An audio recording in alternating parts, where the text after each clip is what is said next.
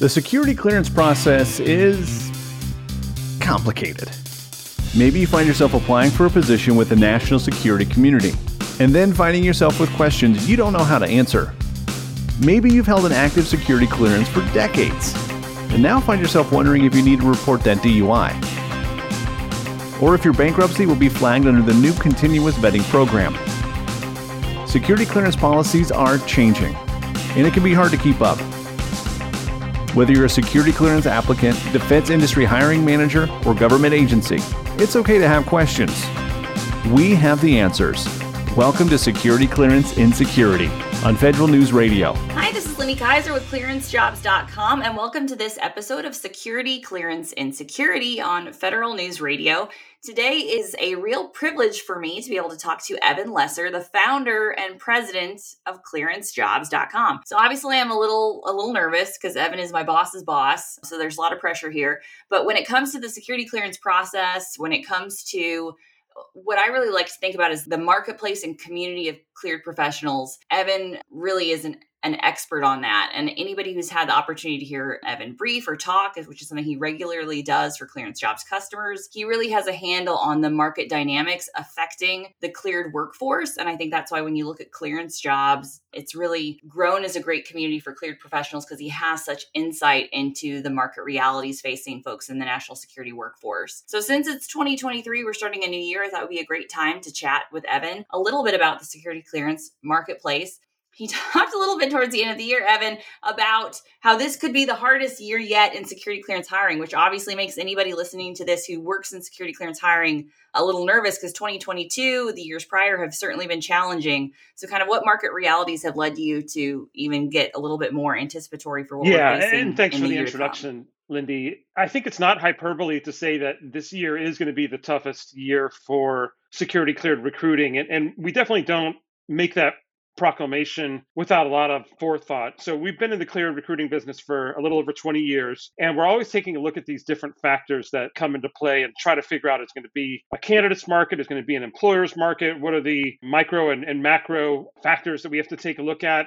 And honestly, towards this end of 2022, we started seeing everything kind of come into alignment that had us a bit worried and that's really why we've we've kind of made that declaration that this year is going to be the hardest. And the factors that have come into play, uh, it's kind of like a puzzle being put together. And when you see the whole picture, you kind of get it. But some of those puzzle pieces are first is the supply and demand of cleared professionals. So the supply of DoD cleared people is roughly 4.7 million, and that is the one bright point. So if you think back to a number of years ago, when was the last time DoD claimed 4.7 million security cleared people. It was roughly 2012, 2013 or so. And the numbers went down year after year. And thankfully we've seen a trend over the last couple of years of those numbers picking up. There's definitely a discrepancy about the number of people who are in access versus out of access.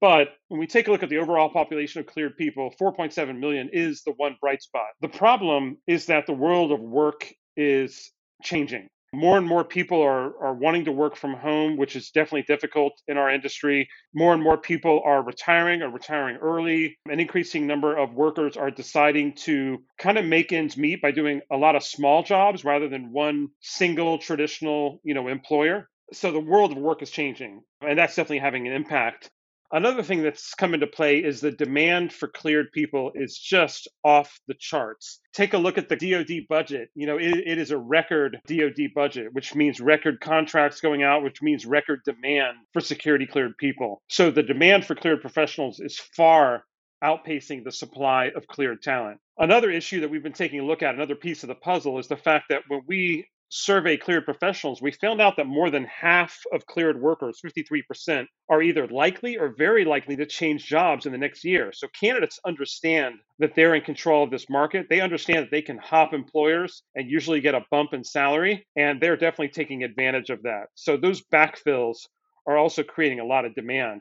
To wrap up, we also take a look at clearance processing times. Kudos to the government. They've made great strides at reducing the number of days for a final end to end secret and top secret clearance. Last time I looked at the numbers was, I guess, around Q3. It was around 95 days for a secret and 121 days for a top secret. And those numbers are improved, which is great, but they're still not low enough for most employers to take advantage of them. Last but not least, the number of workers that are employed. The survey that we recently did of security cleared professionals showed that 92% of security cleared workers label themselves as employed. Now, they are passively interested in open opportunities, but that means that only 8% of security cleared workers said that they are unemployed and actively looking. Put the puzzle together, and you can see all these factors are coming into play to make 2023 the most difficult year ever for security cleared recruiting. Whoa.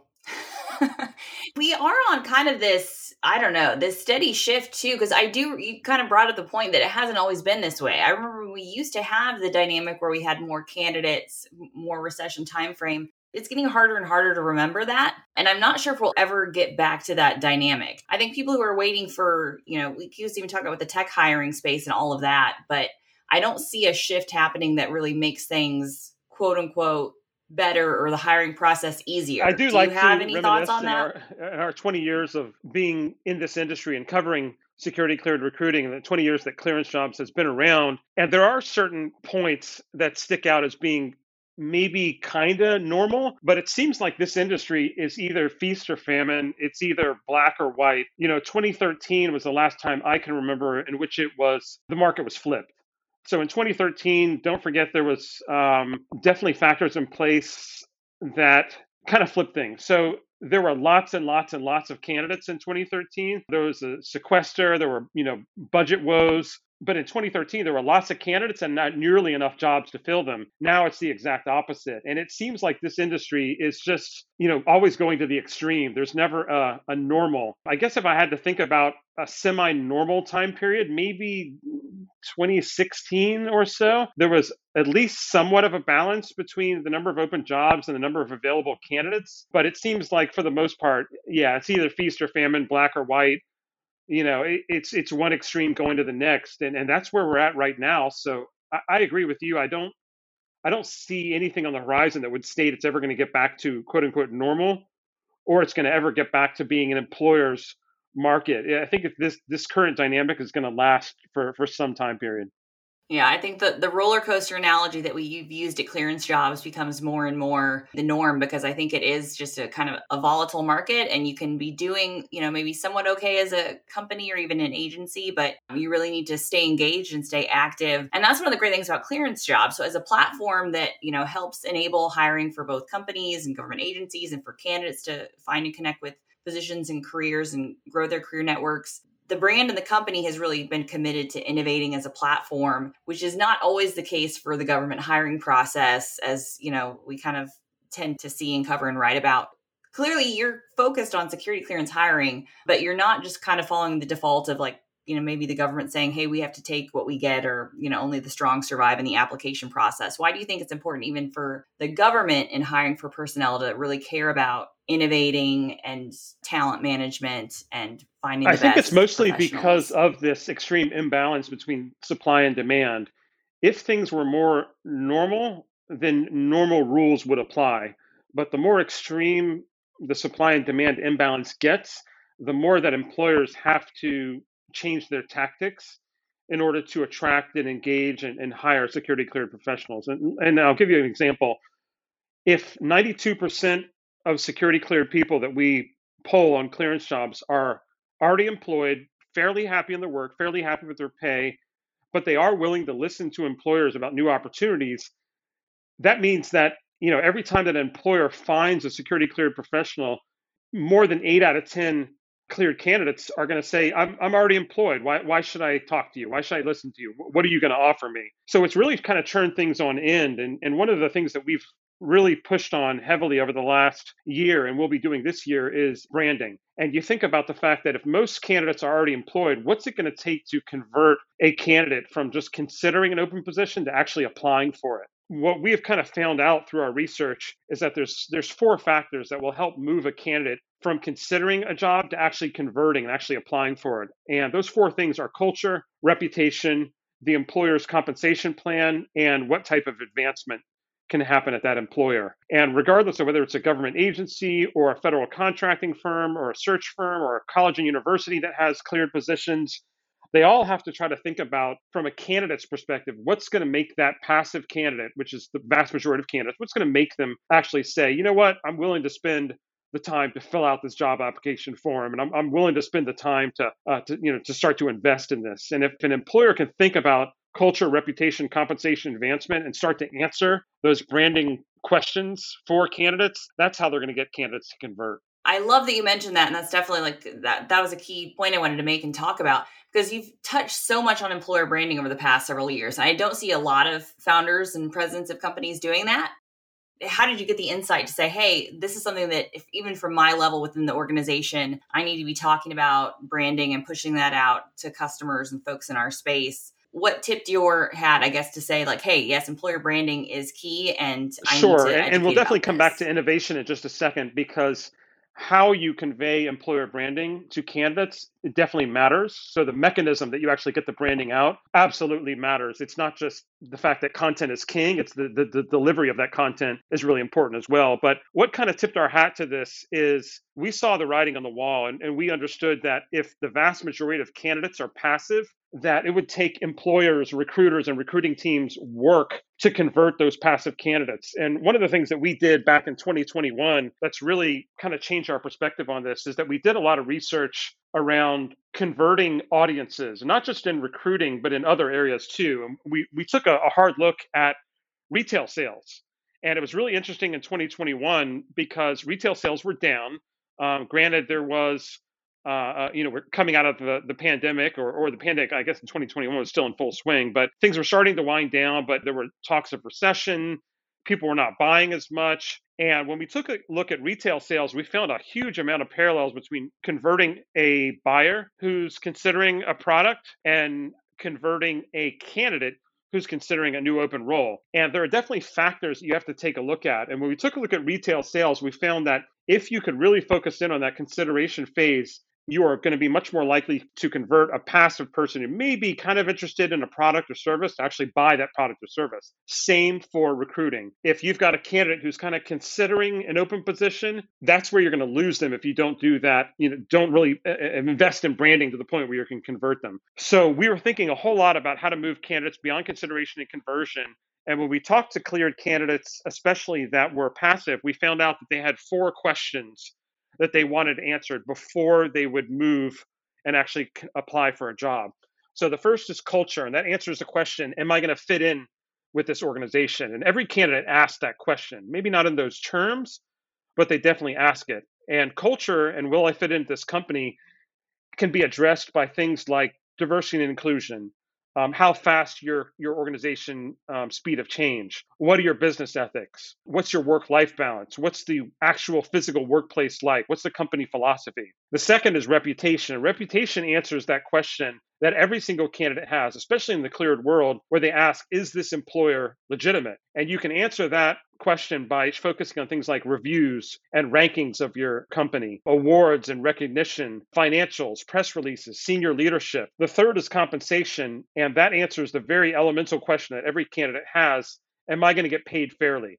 am I going to be compensated fairly at this employer? And regardless of whether you're a government agency or a large or small contracting firm or a college and university with a government contract, you can focus in on things like salary, benefits, profit share, perks, retirement, reimbursements. Last but not least is advancement. Every candidate asks themselves before they will actually apply for a position, am I going to actually grow at this employer? And the way that you address that question is you focus on professional development and what technologies your employer uses, company outlook, career growth, and things of that nature. So just by addressing those four things in your employer branding, that's how you're going to move a candidate beyond consideration. That's how you're going to get them to convert and actually apply for the job. And the more creative you are in your branding, and Lindy, you know about this better than anybody else, you can't just throw out a banner ad and hope for the best. You can't just throw out an article and hope for the best or some type of, of, of messaging. You really have to have a concerted, creative effort around the information you put out there. And that's how you're going to get people to convert. I love all of that. You're speaking my love language here. But I wanted to say back because you talked about the mechanism too. And so I want to definitely give you time to touch on that because that obviously is near and dear to my heart. Because we did have this, I think ClearanceJobs was totally ahead of the curve. You were totally ahead of the curve in terms of building out content as being a key driver for a brand. We've seen a lot of other companies, organizations pick that up. But like you said, it's not necessarily just creating content because we do have such a plethora of content now. Even this is a big issue in the veteran transition community. We went from having like not a ton of career resources for veterans to almost having too many folks don't even know the resources out there. So why is the mechanism important? So there's three things the medium that you have to take a look at when you do branding. And I know I'm preaching to the choir here, but well, this is for for the audience. First, you have to take a look at the message. Um, second, you have to take a look at the method or mechanism. Third, you have to take a look at the targeting. So the message is incredibly important, and this is where content is king, but it's not necessarily just throwing out piece after piece after piece. You really have to tweak the message to the audience that you're trying to attract. One thing I will mention is that the more I don't know, I guess the best way to put it is that if all of your messages are strictly job announcements, you're going to fall flat. You know, 92% of candidates are passive and already employed. Think about those folks because that's the vast majority of who you're targeting. If every message they see is come apply for this job, come apply for this job, come apply for this job, it's going to quickly go in one ear and out the other, or in one eye and out the other, or whatever it may be. So you really want your messages to be focusing in on what I would call the, the soft sell. The hard sell is the job offer. The soft sell is going to be things like getting to know a certain team, um, getting to know a certain location, understanding more about the company, the corporate philosophy, what drives it, what motivates it, talking to your leadership, talking about your hiring process, talking about your work life balance, diversity and inclusion efforts, what's it like to work at the company. Those are much softer. And that's going to be a much better way to create a message that's going to draw people in. If you can do something different in terms of messaging, that's what's going to attract people. So that's the message. The second is the method or the mechanism that you deliver that message. And traditionally, everyone has focused on the stuff that worked 10 years ago email notifications, banner ads, and things like that. Even those mechanisms are kind of getting long in the tooth. These days, what is resonating more are live events, uh, sharing an experience with a candidate. And that could be a webinar, a guest speaker, a book club, a shared sporting event, a shared gaming event, some type of, of shared activity. Live events are definitely where it's at. Pre recorded is, is okay, but live definitely has more engagement. Thinking about content like a podcast, video content, photo montage, you know, animated GIFs, funny, interesting, engaging content. That's the kind of stuff, those are the kind of delivery mechanism that's going to make people kind of sit up and take notice. And then third, after message and mechanism is targeting. These days, targeting is absolutely critical because every email platform has artificial intelligence and is smart enough to know spam when it comes in. Every candidate now has the ability to block someone who's sending a message if that message is not targeted. So think back to seven, eight, nine years ago. It was all about how many people can I blast my message to? These days, it's all about how much can I target my message? And if you think about current marketing systems, it's all about targeting. So 50 targeted candidates or you know 500 targeted candidates is far better than 50,000 or 5,000 untargeted. Because as soon as you send a message that's not targeted to a candidate, they're either going to block you or artificial intelligence will block the message before they even see it. Message, method, and targeting are the three things that uh, employers who are doing recruitment branding want to focus in on.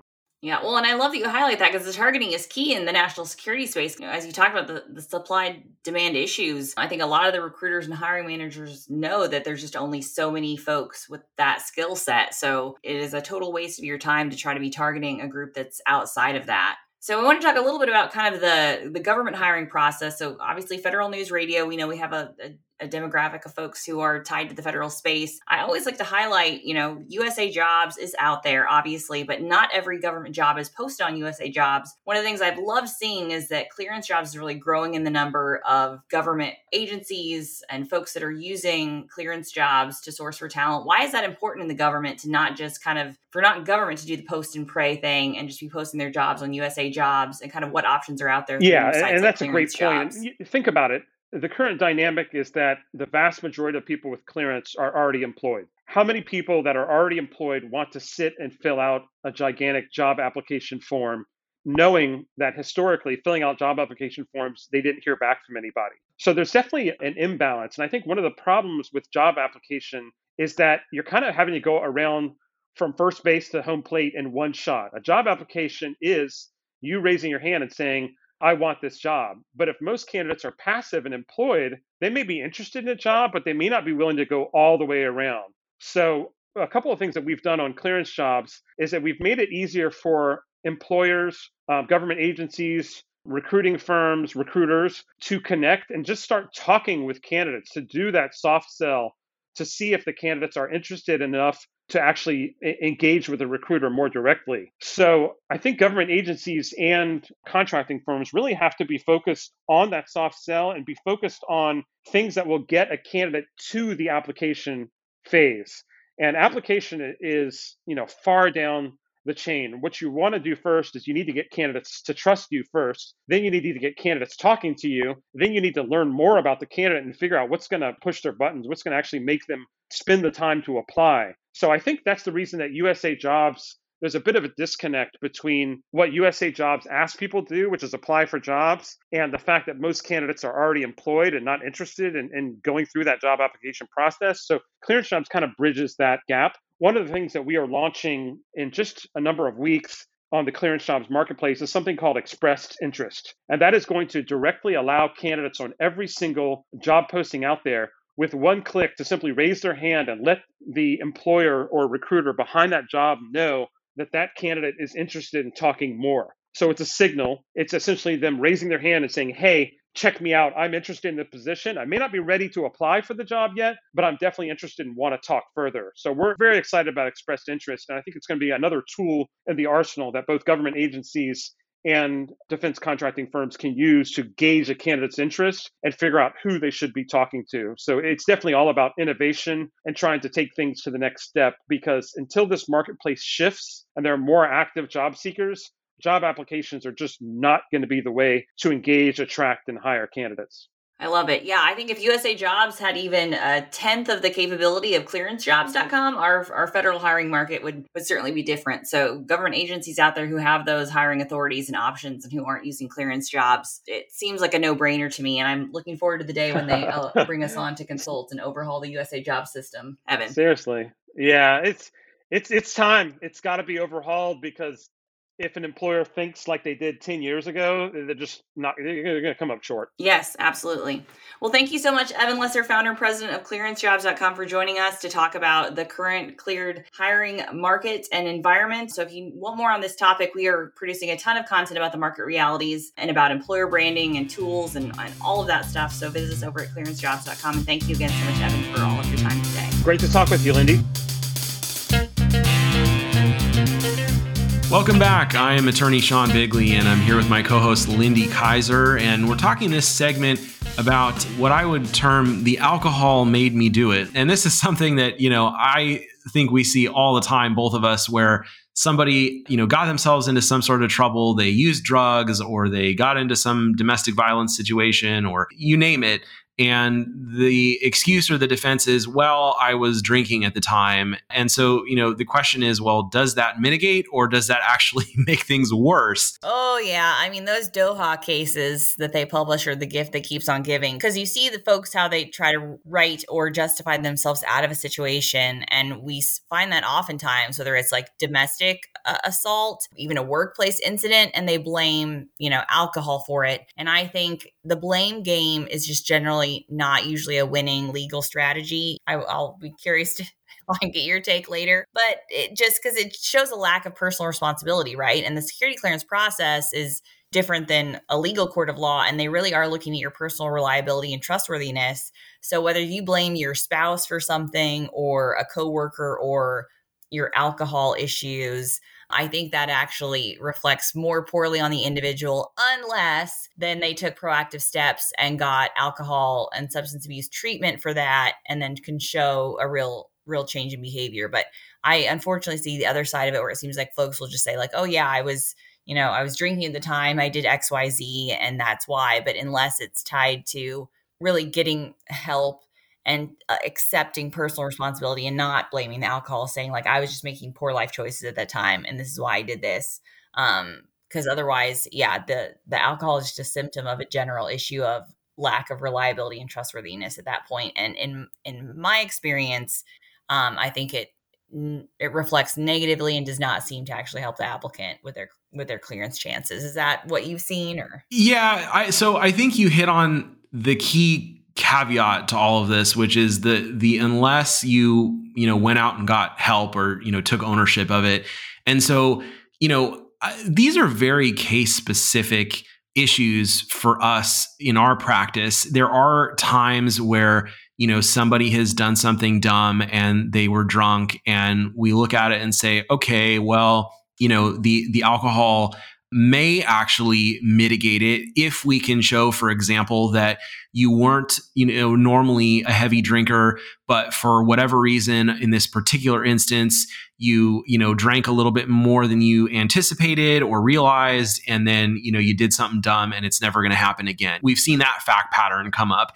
And you know sometimes we can you know get evidence in the form of character testimony and things like that that no you know this person is not a heavy drinker. They're a total lightweight or a teetotaler or whatever. And you know on this one occasion they over imbibed and they just weren't able to handle their alcohol. So that can be mitigating. We also see cases where somebody has done something really egregious and it's a wake up call and they finally realize like hey i've got a problem. I need to get some help. I need to go to rehab or counseling or you know get into aa or all of the above. And if they do that and they really take ownership and there's been enough of a passage of time to show that they're making good progress. So I would say, you know, a minimum of six months, ideally a year. The security clearance process is not supposed to be punitive. It's supposed to be predictive.